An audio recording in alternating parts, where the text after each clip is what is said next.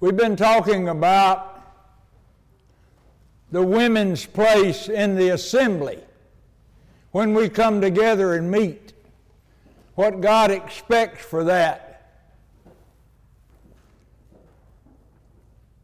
Maybe you know as well as I do because I've never heard a sermon on the subject, not preached from the pulpit of a church. And I've been in church about as much as anybody has, I guess.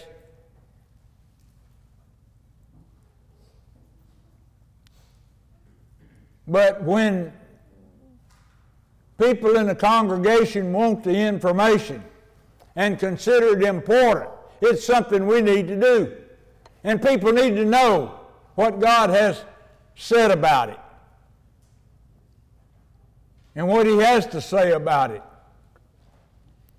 Because how can you be in the place God wants you to be if you don't know what that place is?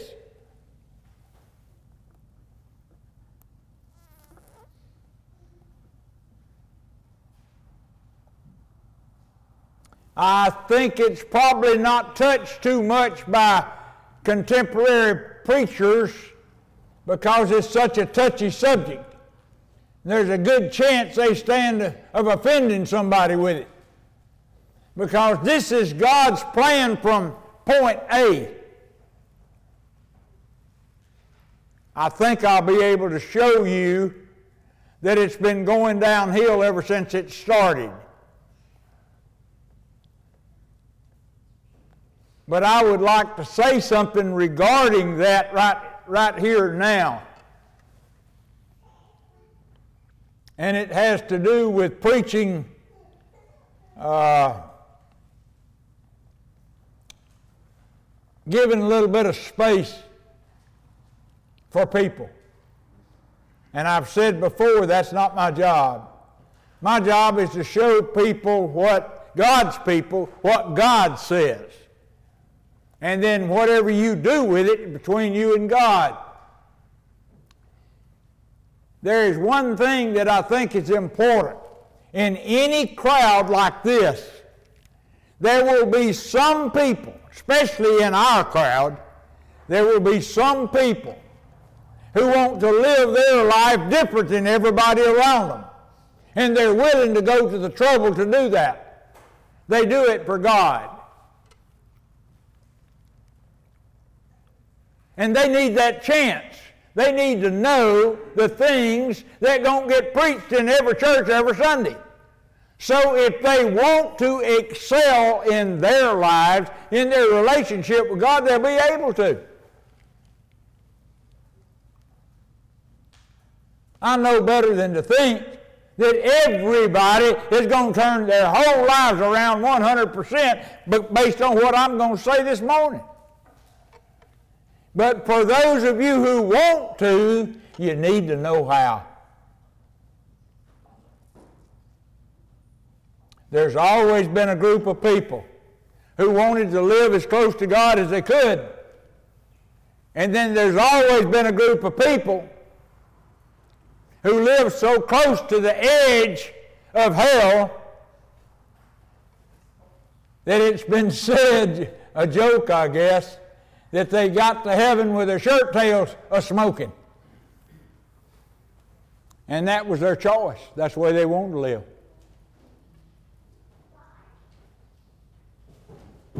So, with all that being said, I'd like to run a little rabbit trail before I start with the subject that I have for this morning.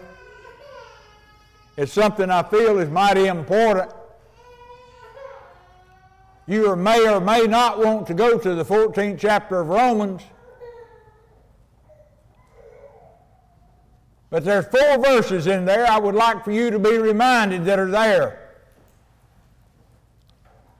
If you don't know, the 14th chapter of Romans is the chapter in our scripture that says that you can't criticize everybody else for not living up to your standard. If you want this standard, then you live by it. But don't criticize or look down your nose at other people because they don't do it. In the 14th chapter of Romans, in verse 12, it says, So then every one of you shall give account of himself to God. You see what that says? There is coming a time when each one of us will stand by himself in front of God's throne, in Jesus' throne.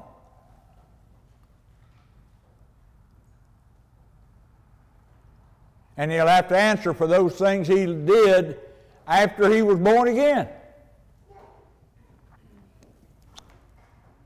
So then, don't worry about somebody else if you can encourage them or edify them or admonish them or whatever to do better, then you're called to do that. But to run them down because they're not doing, you're not called to do that. So then every one of us shall give account of himself to God. Now look at verse 14. I know, Paul says, and am persuaded by the Lord Jesus that there is nothing unclean of itself.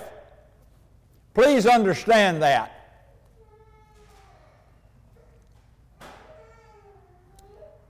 Jesus says that that cigarette that that other guy is smoking is not a bad thing. Can it hurt you? Yep. My dad smoked the last one two hours before he fell out of bed dead and had lung cancer for six years. I understand all about that stuff, but he wouldn't quit. But still, it's not an unclean thing. But to him that esteemeth anything to be unclean, to him it's unclean. You see what it's saying here? Whatever you make your mind up is no good, is no good to you. But that doesn't mean it's no good to everybody else. And we need to be careful about that. A fellow called me up a few weeks ago and said, So and so told me that if I did so and so, I was going to hell. Would you care to answer that for me? I said, I'll be glad to. There's only one thing that sends anybody to hell, period. And that is not believing in the gospel of Jesus Christ. Anything else anybody tells you will send you to hell is not true.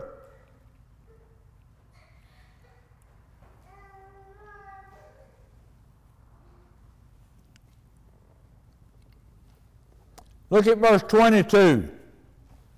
Now, here is an idea that hit me when I was a teenager. I've had a crusade going for it ever since I understood what it said.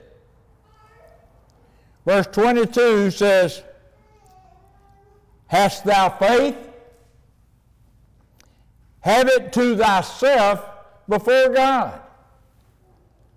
Happy is he that condemneth not himself in that thing which he allows. Happy is he in the things that he allows himself to do. And he that doubteth is damned if he eat. If you do something that you think is wrong, then you're damned for doing it. Paul says, because he eateth not of faith. If you do something and you don't have the faith to think it's okay for you to do it, you better not do it. It doesn't matter whether there's anything wrong with it or not, or who up and down the road, either way, says that it's no good. If you do it and you think it's bad, God does not want you getting in the habit of doing things that you think is wrong. So you don't do it. But, like I did, whatever is not of faith is of sin. So what I did was spend a lot of time checking out the scriptures to find out what God actually expressed his opinion about. And if God didn't say it was bad, I'm not going to say it's bad either. There are people calling themselves children of God walking up and down the road both ways that are doing all kinds of things that they heard somebody say God didn't like and they never checked it out to find out. I dare say they're probably not too happy. Because it says here, happy is a fellow that doesn't condemn himself because of what he does.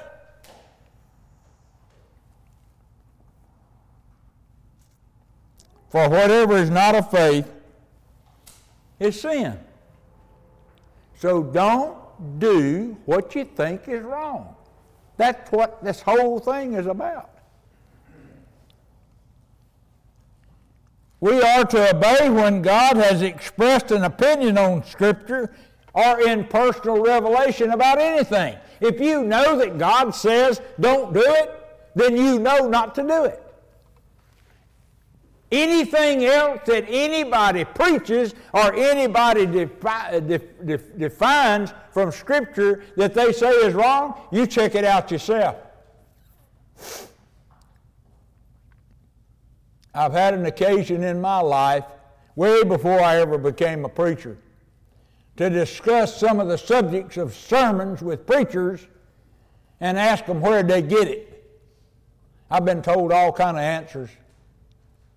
Well, you got to, you know, you got to preach on stuff like that if you're going to keep your preacher's license. I said, well, why don't you burn your license and preach what God told you to preach then?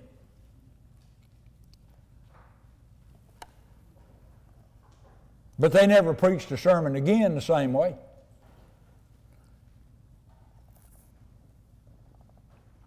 We saw last week how God made Satan and women to be natural enemies. You know what a natural enemy is? That's like a cat and a dog. A dog can come around a corner and see a cat, and he'll chase the cat. Cat hasn't done anything to that dog. He chases him because they are natural enemies. And that's what God made of Satan and the woman. Men, pray for the women in your life. Satan's after.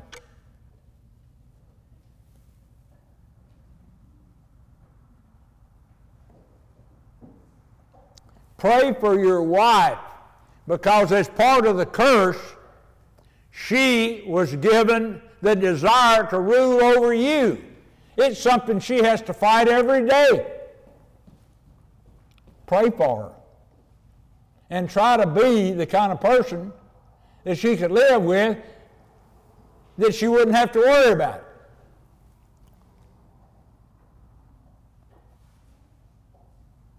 There's one thing that you need to understand from Scripture, and I hope by now maybe you figured it out. God intends for girls to look like girls and boys to look like boys.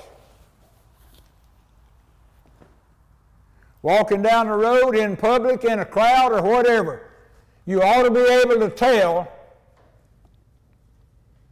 whether a person is a girl or a boy by the way he acts and the way he dresses and the way he looks and God intends for that to be distinguishable.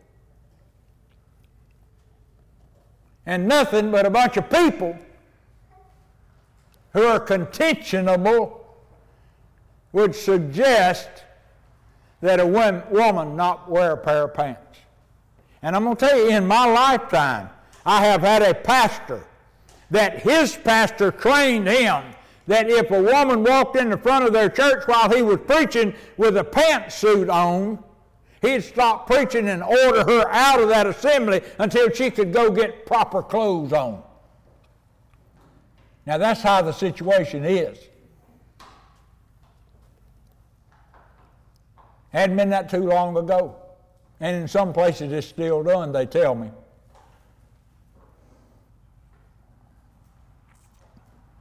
God intends for Christian women to dress and act in compliance with their Christian character, their modesty, and their self control.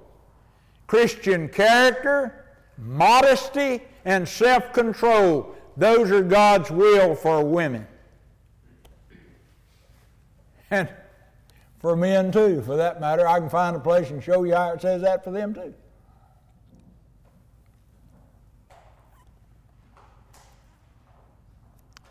But now let me say this, please. This that I will, will talk about today and will teach today is not going to be for you to look around and see thousands of people, of women, changing their ways in order to comply with this. You need to understand that. Godly women will do this. But the rest of the public won't, and some godly women won't either.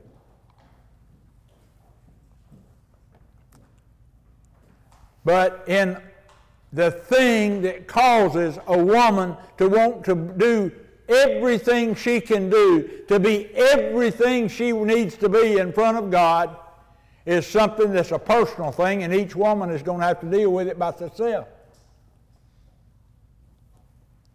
But I go back to verse 23. Happy, 22. Happy is the woman in those things that she allows herself. If your conscience is clear before God in what you're doing, then I would encourage you to do it until He tells you to do something different. But it's not going to be a universal style. Everybody you see is not going to do it. It's not going to be done in Hollywood. It's not going to be done in the pages of fashion magazines.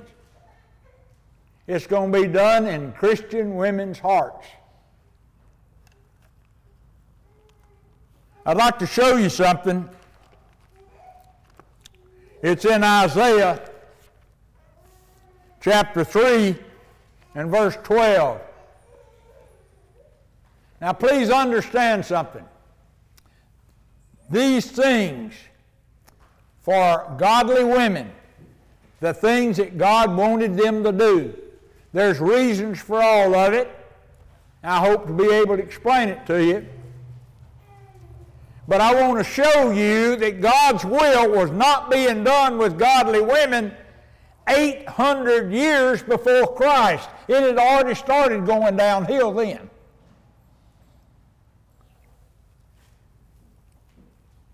And please understand what God told Isaiah in the third chapter of Isaiah and verse 12, 800 years before Jesus Christ came into the world. As for my people, God says, children are their oppressors. The kids aren't minding. Sounds like today, doesn't it? And women rule over them. Sounds like today, doesn't it? O my people, God says, they which lead thee cause thee to err and destroy the way of their path.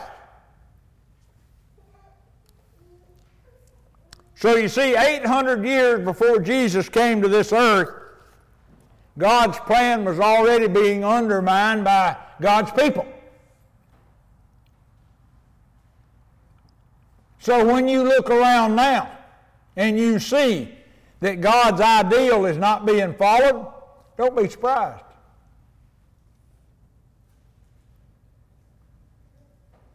Because nearly 3,000 years ago it wasn't either. Same stuff we're talking about today. If you will, please turn to 1 Timothy chapter 2.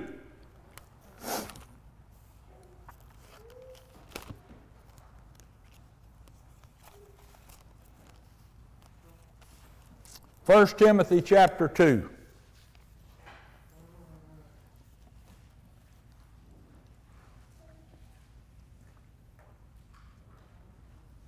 We'll start with verse 8.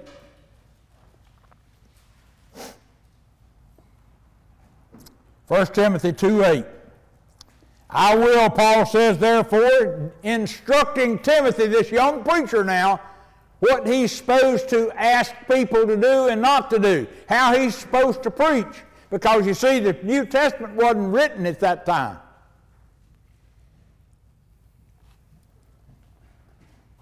I will therefore that men pray everywhere, lifting up holy hands without wrath and doubting. Now, please understand something. I'll say this because Ron's not here today. Ron has come to me several times and asked to be forgiven for raising holy hands during the service. And I told him, raising holy hands during the service is biblical. Don't you apologize for that. If that's something you feel like you need to do, you do it. And don't look around, you do it.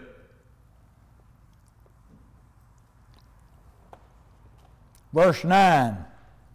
In like manner also, in other words, just like the men, that women adorn themselves in modest apparel with shamefacedness and sobriety, not with braided hair or gold or pearls or costly clothes. Now, let me explain a couple of words. What God is asking for here is the same thing He's asked for in other places with His women.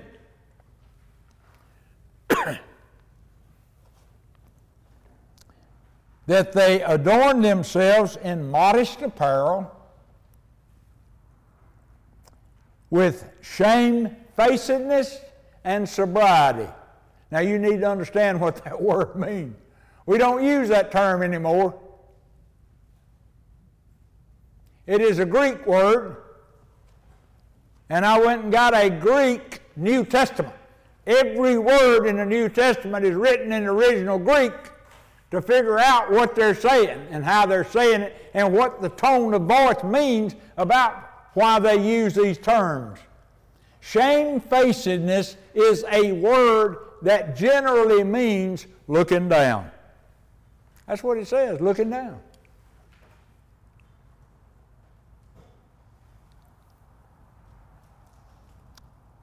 It's translated in the Scofield Bible, my study Bible, as godly fear. So it says that women adorn themselves in modest apparel with shamefacedness, with godly fear, and with looking down.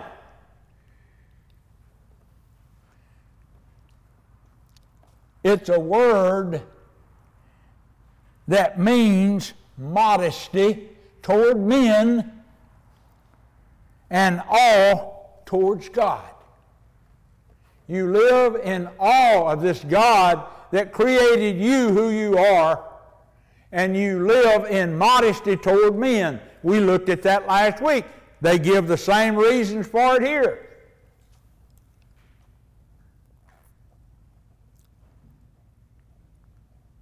That men were first created and woman was the first sin to sin. So it says, don't come to the assembly, to the meeting house, with all kind of gold and your hair, you know, $300 hairdos, I guess. But in a modest way, sobriety, that is soberness it's not talking about alcohol here, it's talking about a serious way of thinking about your relationship with the Lord.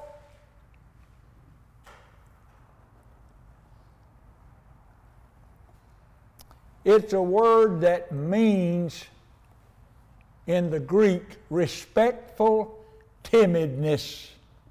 When you speak in the meeting, God intends for His ladies to speak with respectful timidness.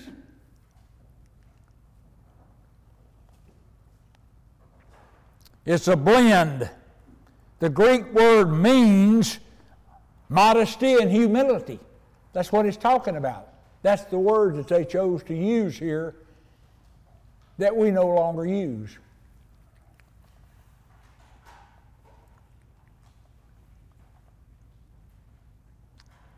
It said in the Greek study book that a human is not a machine, but is expected by God to master themselves by the Holy Spirit to not command themselves, but to be commanded by God. So self control is not that I'm in good control of myself, but I'm in control by God. I am trying to live a life that shows that God is in control of who I am. I don't do things that would embarrass Him or shame Him any kind of way.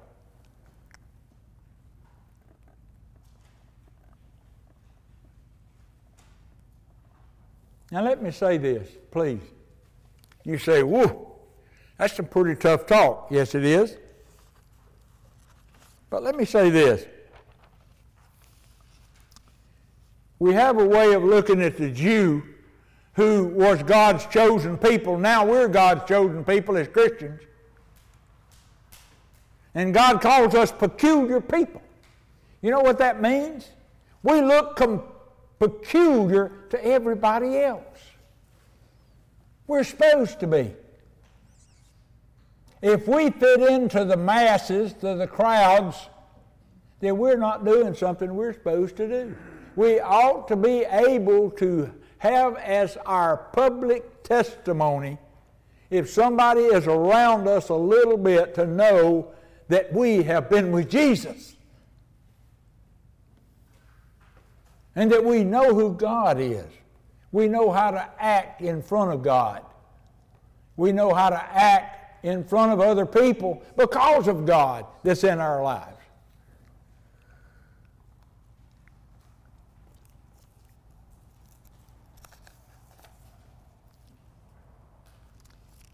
But that which becometh women, verse 10, professing godliness with good works.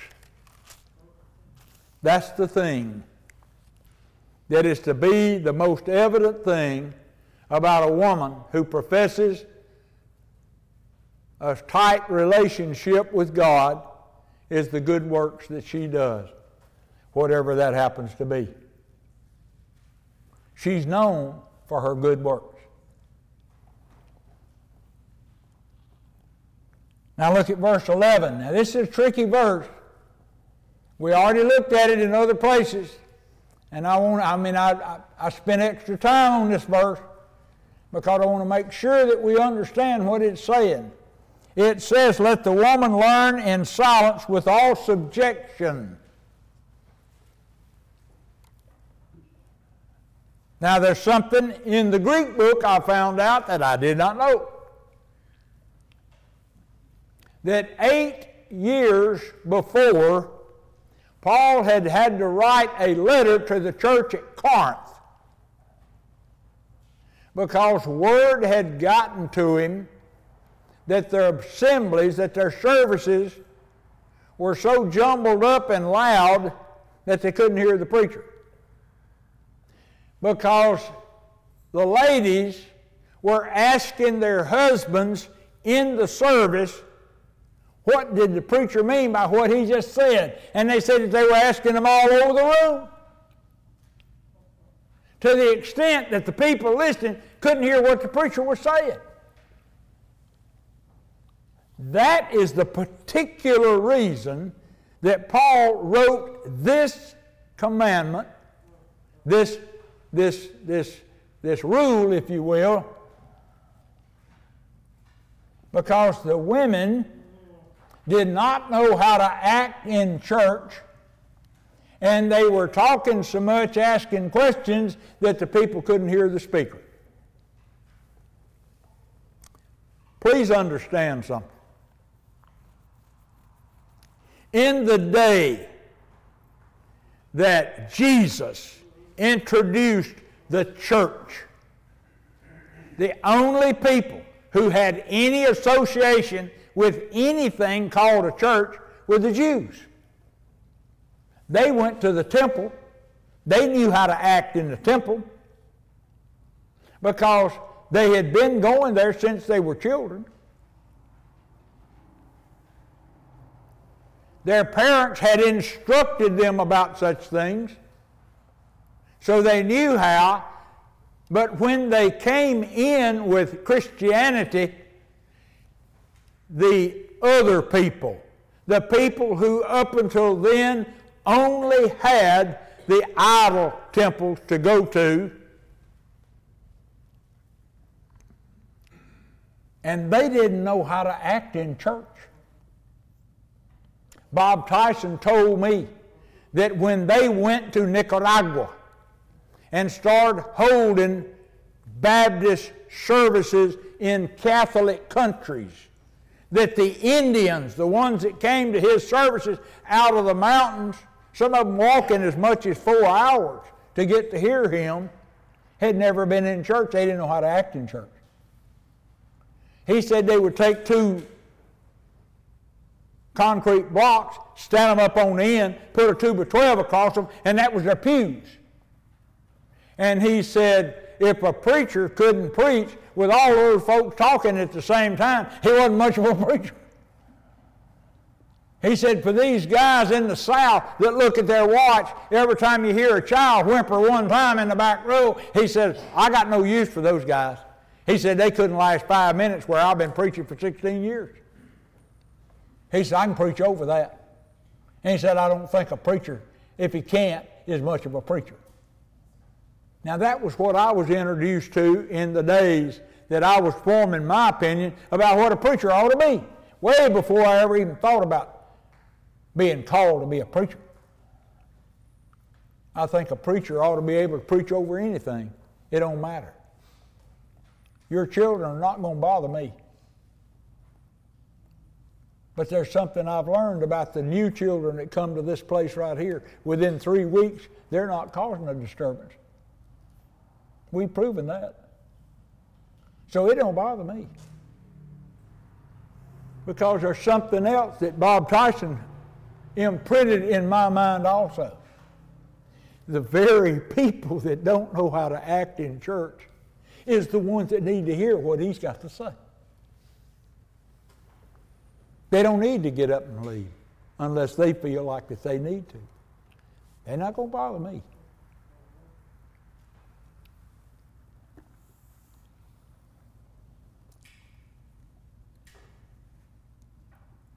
They didn't know how to act in church. Their children didn't know how to act in church. So the only way they're going to get a chance to hear anything that a preacher would say that's coming from the gospel and the word of Jesus Christ and the Word of God is by listening in a place where it's not completely 100% quiet. But he's asking the ladies, if you're the ones causing the problem, then quit asking your husband, ask him at home. In another place it says that. Wait till you get home and then, if you need to, write down stuff to keep from causing disturbances in the middle of the assembly. The ladies didn't know.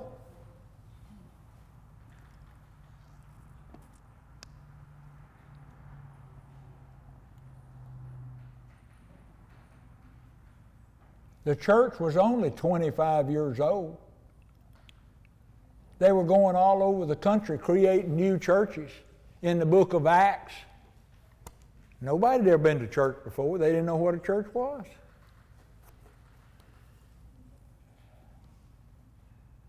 But look at verse 12. In that day, this could be an issue. But I suffer not a woman to teach nor to usurp authority over the man, but to be in silence. In other words, do not argue with the speaker in the church. That's what he's talking about usurping authority. It seems that God has got a special place when a woman is trying to teach doctrine and men are asking questions from the, the, the, the, the pulpit, if you will, about what she's saying and question what she's saying, and she's standing up there and arguing with the men in the church. That's what was going on. And he said, I don't want that.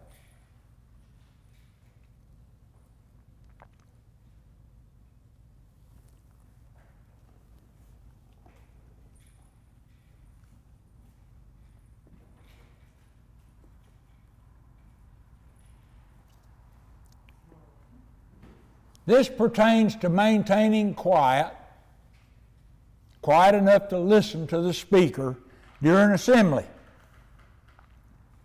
and does not forbid a woman from taking an active part in the work of the church in her own sphere and under the limitations imposed upon her in the text. Do you see what that says? Now, there's something I won't explain. There is no way that I can stand in front of you and show you what this book says without the authority of the Holy Spirit standing behind me saying, You guys need to listen to this. If He's not here, you're not getting the word from God. If, if a woman is not allowed to have the authority from the Holy Spirit to teach doctrine to men in her group, God, God will not tell her what to say. Do you see the problem? He'll pull authority away from her, and she's got to speak out of her own mind. She can't talk from what God has told her to say because He's not telling her to say anything because He won't, because He tells her not to do that.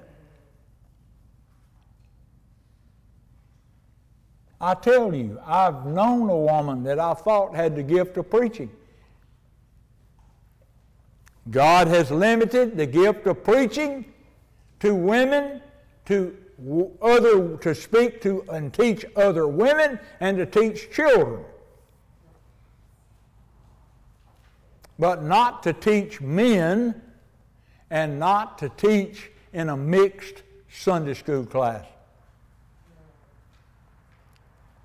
So he says the ladies are not to have authority. What he's saying is they don't have arguable authority with the men in front of them. If a man calls a woman down and says, wait, wait, wait, wait, I don't think it means that. She's not to argue with that man about what she's teaching.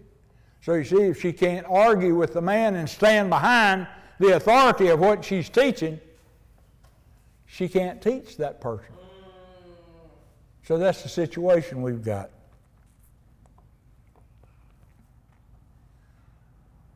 But please understand, in those days, in Corinth, at least, I can prove it there, the temples, the church services, if you will, not church like we have it, but the assemblies that they, the idol worshippers went to,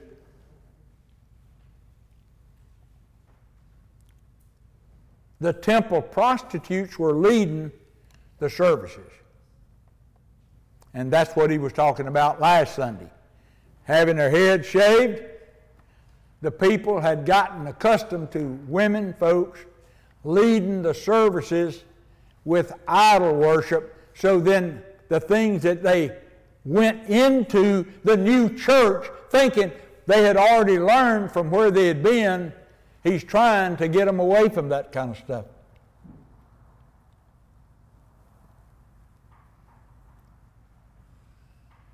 Now, please understand something too. This reason for the men given, been given authority and not the women was another thing too. Please remember last week that Adam was told not to, not to sin, not to eat of the tree. When Eve came along, he told Eve, God says we're not supposed to eat of that tree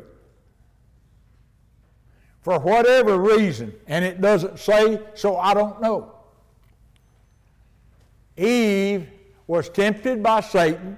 Why Satan approached her and he hadn't approached Adam already, I can't answer that either. I can assume that he figured Eve was the easier target. But he got to her, he tempted her. She not only introduced sin into the world, but she enticed Adam and got him to do it also. Why would she do this? I don't know. Why had Adam not been tempted? I don't know. Why couldn't she have sinned and left Adam out of it? I don't know. It doesn't say. But the fact is, she did. And so, for that reason, God says, I don't give her the authority to teach what I say and what I don't say in front of men. Now, she can to other people, but not men. And I'm assuming that God will give her authority to teach other women. I have listened to some women preachers who limit their teaching to women, and they're very, very authoritative people, and they know exactly what that book is saying.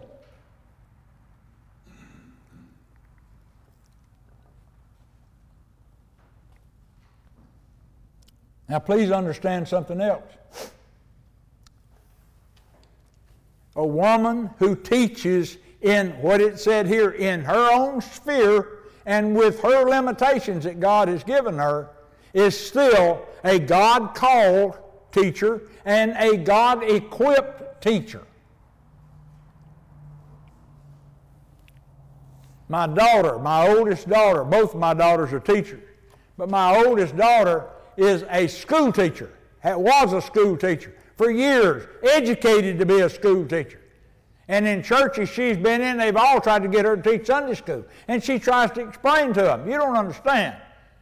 One of these is a professional teacher, and the other is a God called spiritual teacher. And I'm not that.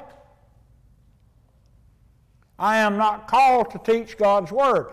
I am called to teach kids in school. And that's what I've been trained to do. And I wouldn't take the job because I know I'm not supposed to do it.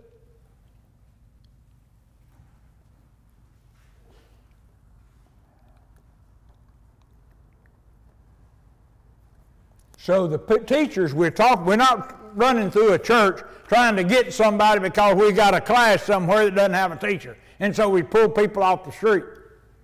That's not what he's talking about.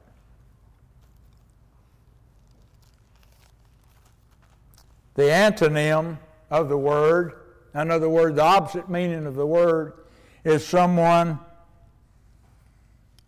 who is domineering. I've seen some of those. Some of them who are impotent. They're very bossy about the way they do it, and they will not stand anybody to question anything they say about anything to anybody. And they deal with their business of teaching with a hard look. It's not a godly woman look, it's a hard look. If you will flip over a few pages to the right to the book of Titus, we'll look at our last scripture.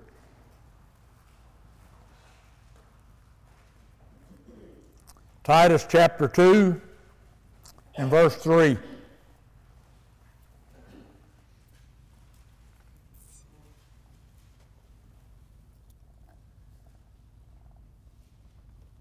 But speak, well, look at verse 1. But speak thou the things which become sound doctrine, Paul says to Titus, that the aged men be sober, grave, temperate, sound in faith, in charity, that's love, and in patience.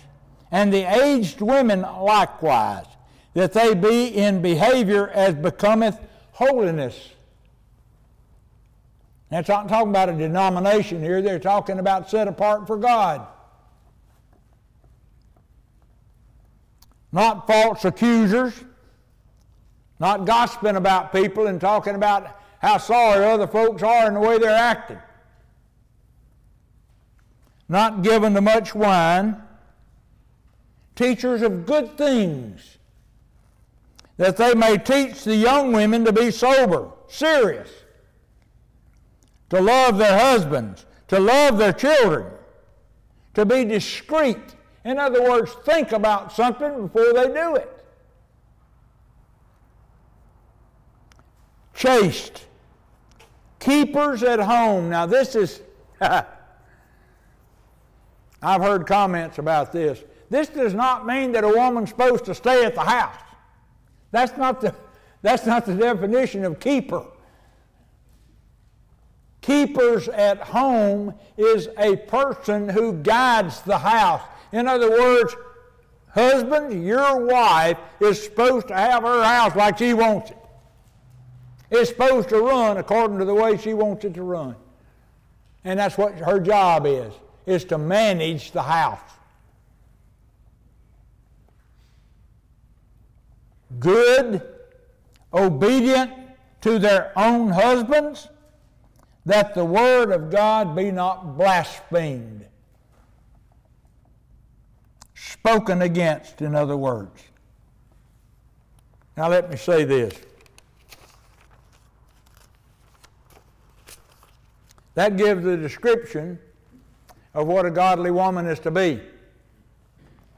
And please understand that some of this description is the comment somebody might make about a church woman on a Monday or Tuesday or Wednesday. She has, she's to be at church every Sunday, but look at her. During the week, she's out here just like everybody else. That is not the word that's supposed to be said of a woman who professes godliness, of a woman who wants a testimony that she has a relationship with Jesus Christ.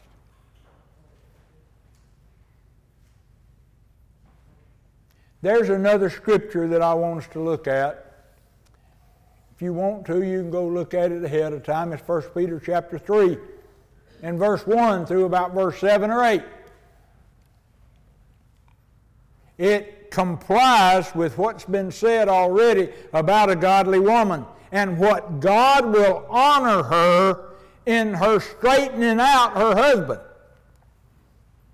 Do what? Oh, yeah. Oh, yeah. She's got an obligation to change her husband if he's not what God wants him to be and how she's supposed to do it.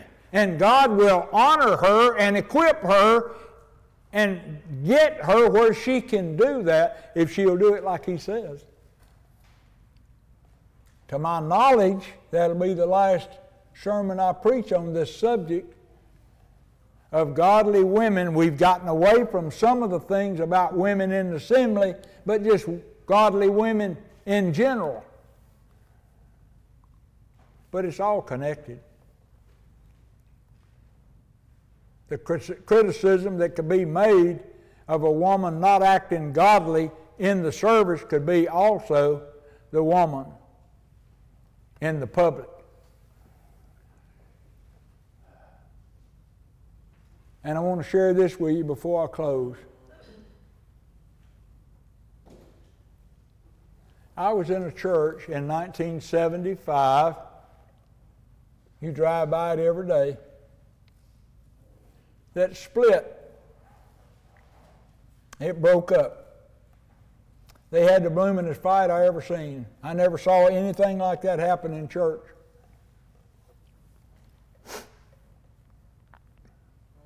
And it was the ladies that were behind it.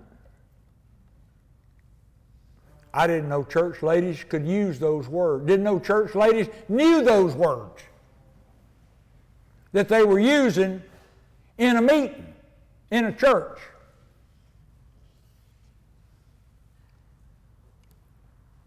And 128 church members of a church got up and walked out and left 28, 27 women and one man with the facilities. I know firsthand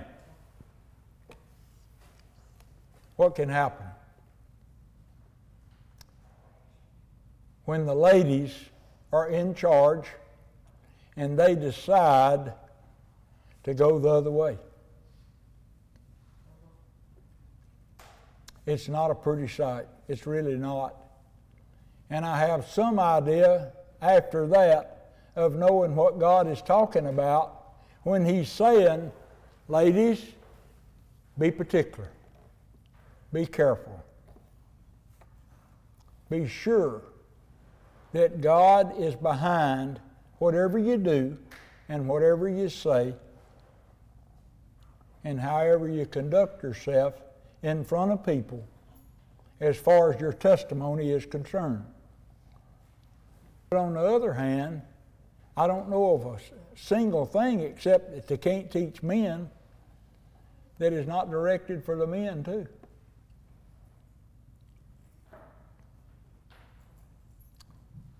So please understand what I'm saying and what I read. That God started out with a plan, and you can look around now and see it, it hasn't lasted very long. But I'm telling you this among God's people, they can still be obedient to God. They can still do what God told them to do. Maybe we need to adjust a little bit. I don't know. That's be entirely up to each individual. But I hope I've shown you some of the reasons for Paul saying some of the things he said. Because there was infractions on record. The reason he said what he did. Let's pray. Father, teach us. Work with our hearts. Direct your Holy Spirit to motivate us to be, all of us, whatever you want us to be, and to conduct ourselves in such a way that you would approve. In Christ's name we pray.